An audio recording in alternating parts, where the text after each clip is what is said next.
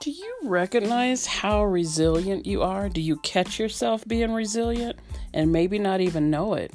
We need resiliency in this day and age. So each week, we're going to explore different areas of our lives to practice resilience for life and good living.